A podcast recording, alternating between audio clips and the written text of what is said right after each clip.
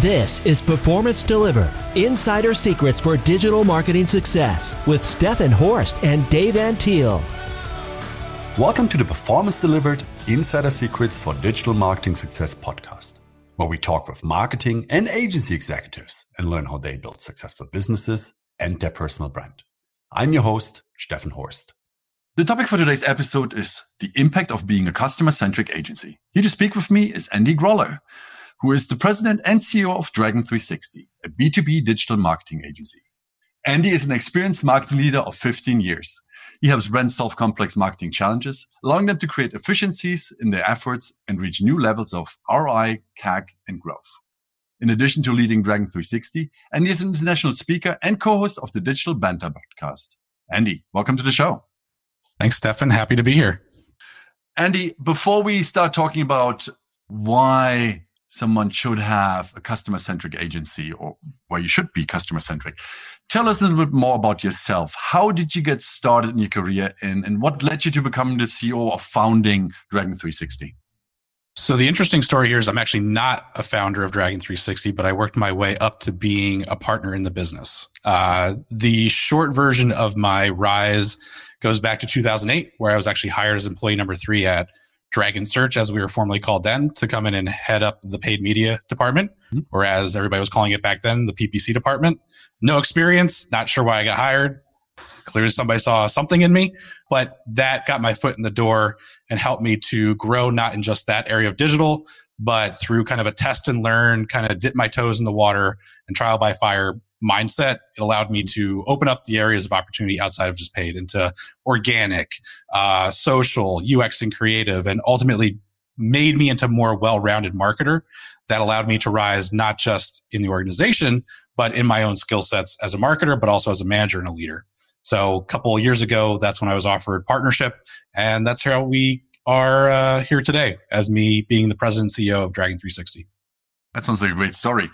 If we now focus on today's topic, what does it mean to be customer centric in general and from an agency perspective? Sure. So I think the definition of customer centric is varied and it depends on who you're talking to. A lot of individuals look at it from a tactical or departmental perspective. So, you know, customer centric from a customer service means the customer's always right or, hey, I have to listen to the customer and treat them well on the marketing and sales side, it's a little bit different where, you know, how can we be transparent? How we, can we deliver value to the customer? And how is that going to lead them to ultimately becoming a customer of ours? But I think it's, it's bigger than that. Customer centric is got to be something that's internal, not just in the individual, but in the organization from a cultural perspective. It has to be a living, breathing ethos of the organization. And I think Gartner actually does a really good job of summarizing this where it, meets the demands of the customer and puts the customer at the focal point of all decisions made, right? Uh, you know, whether it's looking at it through the lens of, again, marketing, sales, customer service, but also product, right? How are we developing features that really meet our customers' needs and demands and help them succeed in their businesses? Um, and it also goes all the way through to HR uh, not just in hiring new employees at the brand, but how do you onboard them to have that same mentality that brings the organization up a level? And then through, again, just through to, you know, sticking at the other major pillar of an organization, finance. AP, AR. How do you treat your customers? How do you treat your suppliers? So it's, it's more than just a customer centric. It's a people centric approach that I think makes a difference and adds a level of value that stands out amongst anything else. Mm-hmm. Now, when you're a small company, it's usually easier to control or to kind of implement that because, you know, you have a better oversight. But once you grow, eh, that then it becomes more challenging to get that mindset in place uh, because you cannot follow every individual and make sure that they exactly, you know, follow the guidelines that you set out. How have you achieved that with Dragon 360 that you built a team that is customer centric and, and that follows what you put out there as kind of the, the way to treat customers, the way to treat you know suppliers etc you're exactly right. I mean, as you grow in size, it becomes more difficult because you have more individuals, greater numbers, and really it comes back to process for those larger organizations and the cultural, you know, approach that has been built and hopefully cultivated over the course of time. We at Dragon 360, we're a shop of about 20 uh, dragons, um, so it's a little bit easier, as you pointed out, for us. And it comes down to a couple things. It's about process in terms of who we hire, what we look for in candidates, not just in their hard skills, but their soft skills and kind of their approach in in talking with customers, talking with people, social skills, things like that. Those make a difference. The other aspect of that is obviously our onboarding. How do we bring people into the mix? And I don't want to say like teach them the dragon way because it's not what I necessarily mean, but it's it's treating them as people so that way they treat others as they would want to be treated. Um, and there's there's obviously some leading by example there that starts with me, but also goes down to our department heads, our account managers, and there's a shadowing process that comes into play, and you just kind of see what's what's resonating, and you add your own flair to it. But putting the customer always at the center of what you say, what you think, what you feel, um, I think that just comes back to kind of what you build as an organization, and you cultivate. It has to iterate. It has mm-hmm. to to not just iterate, but it has to be able to be scalable. Yeah. So why should brands, especially those in B2B, be customer centric? Uh, I mean, besides the fact that uh, customers are the lifeblood of the business, I mean, I think there's that's that flat line there. I mean, the other kind of through line there is how many studies out there show that the cost of retaining a customer is significantly cheaper than acquiring a new one. So again, I say customer service, account management, all of those kind of lead to stronger LTV, upsells, cross sells, and just overall retention that are going to be the core foundation to a strong brand. Mm-hmm. But then on the acquisition side, especially when it comes to B2B, look, we're no longer in a seller's world. We're not dictating what a buyer is going to buy, what what they want to see. It's a buyer's world out there, and I think if we treat a buyer and a prospect in that way and we're transparent in our content. We're transparent in our pricing as much as possible. We're transparent in, hey, we have this solution that suits your pains and challenges because we recognize empathetically and emotionally that you are struggling with this. It just goes a long way. And look, at the end of the day, things like price, features, all of those are going to be variables that come into a decision.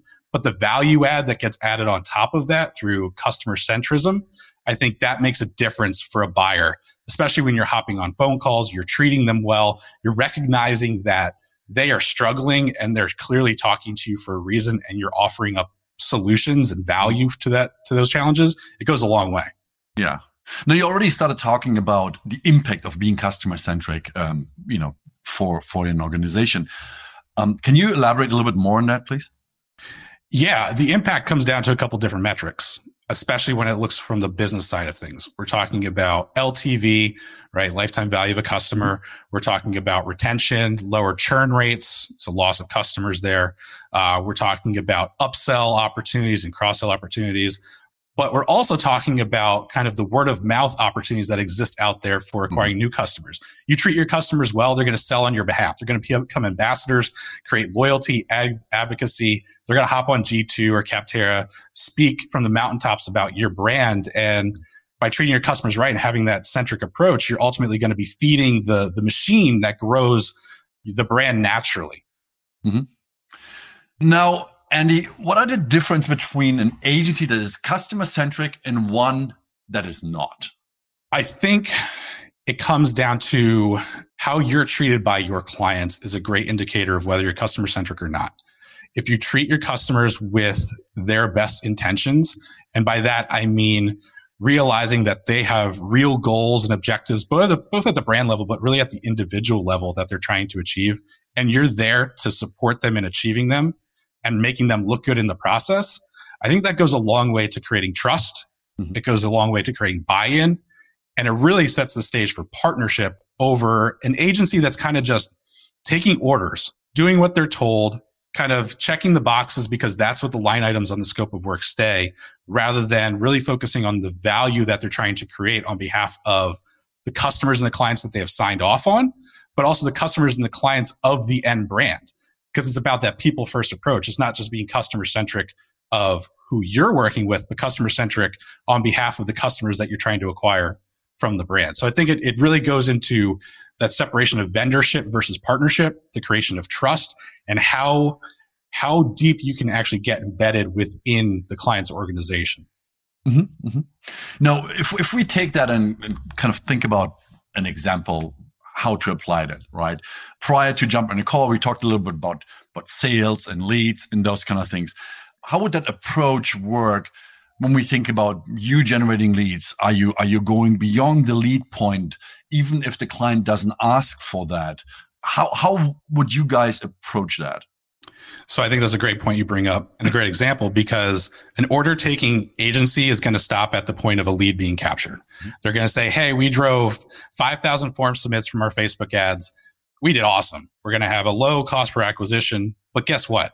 The agency that you're really creating a partnership with is going to go an extra mile, if not two miles, asking, okay, we drove 5,000 leads. What's the quality of them? Are they flipping into MQLs, SQLs, opportunities? How deep can we get embedded, not just in that data? And when I say embedded, you know, we don't actually get too involved in Salesforce or anything like that as an agency. We're really collaborating with our, our partners on the brand side of things to understand what's working and what's not but it also transcends into how you get involved in other areas of the brand's business, talking to the sales team, talking to the product team, the customer service team, creating those qualitative insights that are actually needed to fuel the demand gen machine that, that drives us forward. So it is a big, you know, kind of thing there of where do you kind of stop and put your foot in the ground versus where do you continue to really drive value and focus on the real needs of the business rather than some vanity metrics that look good on a report that you're delivering to the CMO. Yeah. And I have to say, in, in, in some instances, from our own experience, the client sometimes doesn't even know air quotes better, right? They come to you and say, I need leads. And, and, and now it's up to you also to, to educate them. And that's also where I believe you can build that relationship with a client where they later on will thank you that you not just took their word and say, okay, here are the leads, but no, what are the leads going to do once they hit your, you know, the sales funnel, you know? Exactly. I mean, I can deliver, yeah, I can deliver leads to you all day long. Yeah. Whether they close or not is actually going to be the difference maker of whether you survive in your own job and whether the brand survives as a business. Yeah, yeah. How do you, how do you deal with clients that actually push back? Because not everyone is really open to to yeah, I I, I you know here's all the data, you know, have a look into it, or you know we provide feedback, which obviously as a marketer is very important because I always say to clients or to prospects that look for us a lead is a lead they look the same. It's a number in, in, in our reporting system. We don't know if lead one, two, or three has a higher likelihood of being a sale or not. That's, that's what we need from you to tell us, you know, what do you do if, if a client pushes back on, on your request for more insights? Thankfully, we haven't really hit that roadblock too much in our history.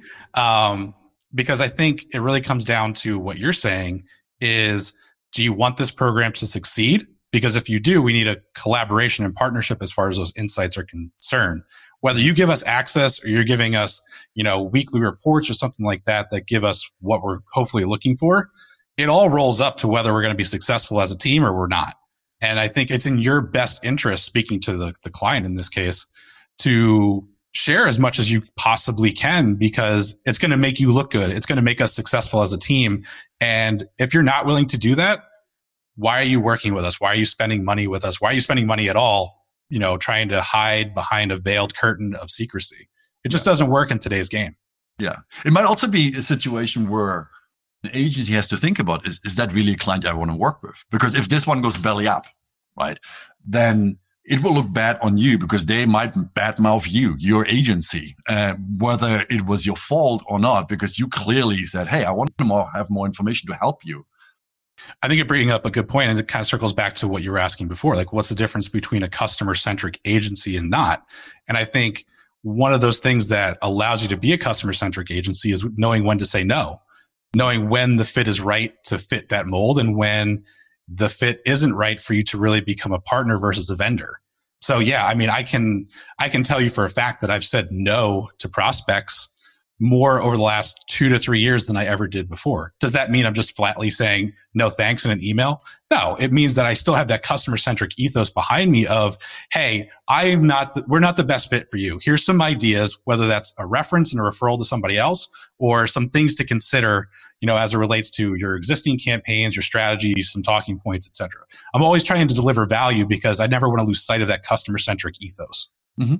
Now, if listeners of this episode say, "Hey, you know what? This sounds all good," um, I don't want to say they have been order takers so far, uh, but there's like, you know what? I, I, think we can be a little bit more focused on the customer. I, I think we can kind of align ourselves a little more with this thinking.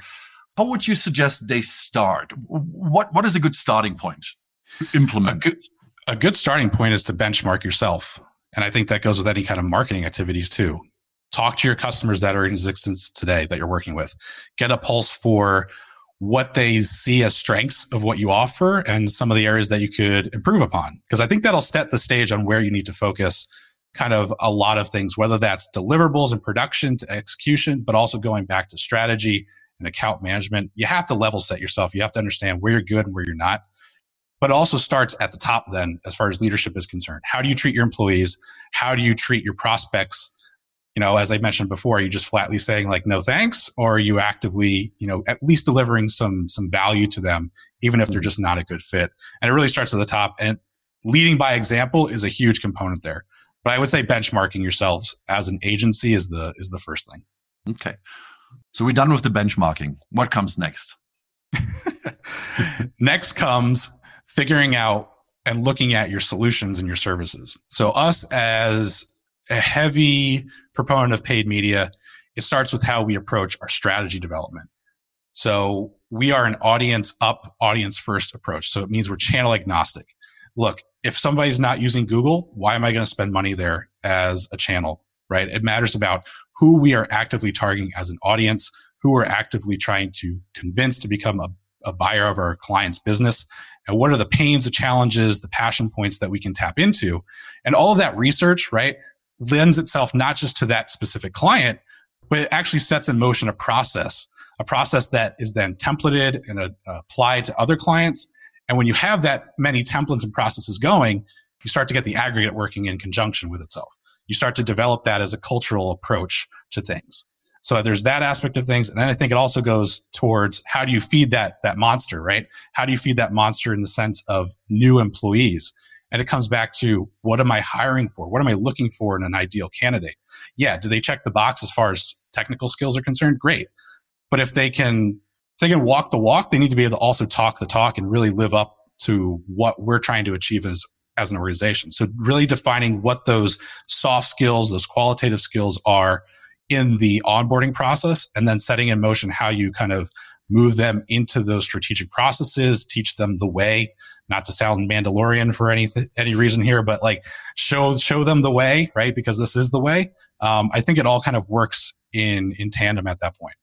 Yeah. Now, when when you interview people, can you can you tell talk a little bit about what you're looking for for someone that is kind of open to adopting, you know, a specific culture, a certain way of, of, of working, because that's what in the end of the day it is, right? There are people out there that come with air quotes a lot of baggage. They are set in their ways. And it's quite hard sometimes to kind of make them adopt something that is different to what they have done before. So what are you looking for in a new employee to make sure that they're fitting in and that they will follow the, the path that you laid out? Sure. I mean, the resume should hopefully check the boxes of a bunch of the technical skills. Obviously, in an mm-hmm. interview, you want to still make sure and confirm that what they wrote is actually correct. Mm-hmm. Uh, but then we move really quickly into, you know, more personal level questions and situational questions and, and things like that. You know, for example, tell me about a time that you faced uh, an underperforming campaign and how you kind of reported that up to leadership. So it shows them, you know, it shows me, I should say, and our team who's interviewing them, you know, how do they approach difficult situations? Same thing with a, a similar question around, you know, tell me about a time if they're coming from an agency. Tell me about a time where you had to deal with a difficult uh, customer and you know how you went about solving their problems or not but at least tell me the anecdotal kind of experience there how they describe that whether it's a good solution or not is is irrelevant. It's how you go about problem solving for that that lends itself to you know how they deal with people how they approach people.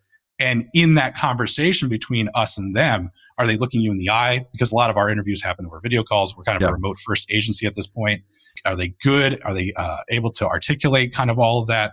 It all just kind of rolls up to those situational questions that you know, really there's no right answer. It's how you answer them and how mm-hmm. you went about answering them in the given situation that makes a difference. It's about the thought process that the person basically displays. Um, exactly. To solve the, the challenge. So yeah, because really, look, we can teach technical skills. It's sure. the soft skills that you bring to the table that are going to make you an ideal candidate or not. Mm-hmm. With that being said, is it more important for you that someone has the right soft skills or that they have come with loaded with all the hard skills, so the technical skills, etc., to do the job. It kind of depends on the position, but I will say majority of the time the soft skills matter a little bit more because you can always train the hard skills. Now, if it's an entry level position, absolutely soft skills are way more important than hard skills. Yeah. If we're talking about a senior level position, it's probably a, a, shift back towards a good mix between those. And really, when you're talking about a very senior position, look, soft skills matter, right? Yeah. Hard skills, if you're if you're doing the grunt work, like we probably have a bigger challenge uh, on our hands than that. Yeah, yeah. When you're customer centric, um, have you seen better results being generated um, for for campaigns? Talk about that a little bit. Yes. So on the front end of things, by approaching it as a customer centric audience first approach, you're really focusing on where does your target market commune and consume. You're not wasting money on channels where they're unlikely to not just hang out, but they're unlikely to commute, consume the information that you want to be putting in front of them. So there's efficiency gains there, mm-hmm. right? Higher click through rates, lower cost per conversions, l- higher engagement rates, all of those kinds of, of soft metrics on the front end. Mm-hmm. On the back end of things, then, when you're customer centric, we go back to that collaboration, the sharing of insights, and really the passing back and forth of those insights from backend metrics, so pipeline, Marketo, Eloqua, Salesforce, name, drop, whatever household uh, mm-hmm. marketing automation and, and CRM system you want in there. And it really fuels the fire of how do we actually enhance those efficiencies by knowing what's working, what's not, the types of prospects that are moving through into actually becoming opportunities and pipeline and rev. And all of that just rounds out and creates greater efficiencies over the course of time.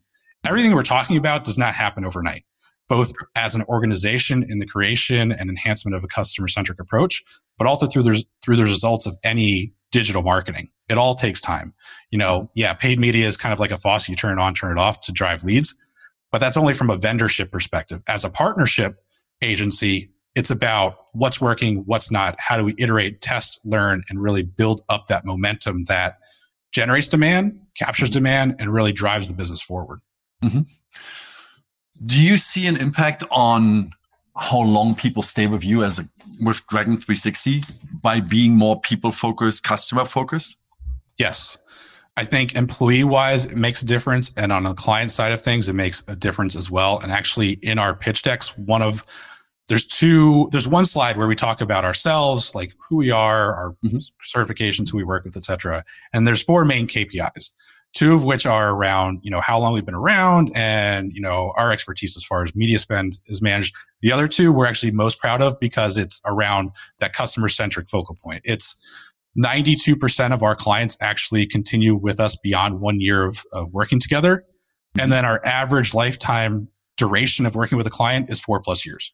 Wow. We actually have clients, there's at least three to four of them that are still clients of ours today from when we were first founded in 2007 that speaks volumes against a lot of other agencies out there, big, small, churn and burn versus partnerships. Those are the kind of metrics that I think speak for themselves when we talk mm-hmm. about a customer centric uh, ethos. That is great, and that's actually a, a great, great last word for word for uh, this podcast episode. Andy, thank you so much uh, for for your time and for joining me on the Performance Delivered podcast and sharing your thoughts on a customer centric approach. Now, if people want to find out more about you and Dragon 360, how can they get in touch? Sure. So you can always reach out to me on LinkedIn. I'm just linkedin.com slash Andy Groller. Uh, and then Dragon 360 is just dragon360.com. Feel free to reach out to me personally on LinkedIn. Reach out to us via our contact form, email, whatever the case may be. Happy to chat. Happy to just talk through anything, give some free advice, anything. Perfect. Well, as always, we leave the information in the show notes.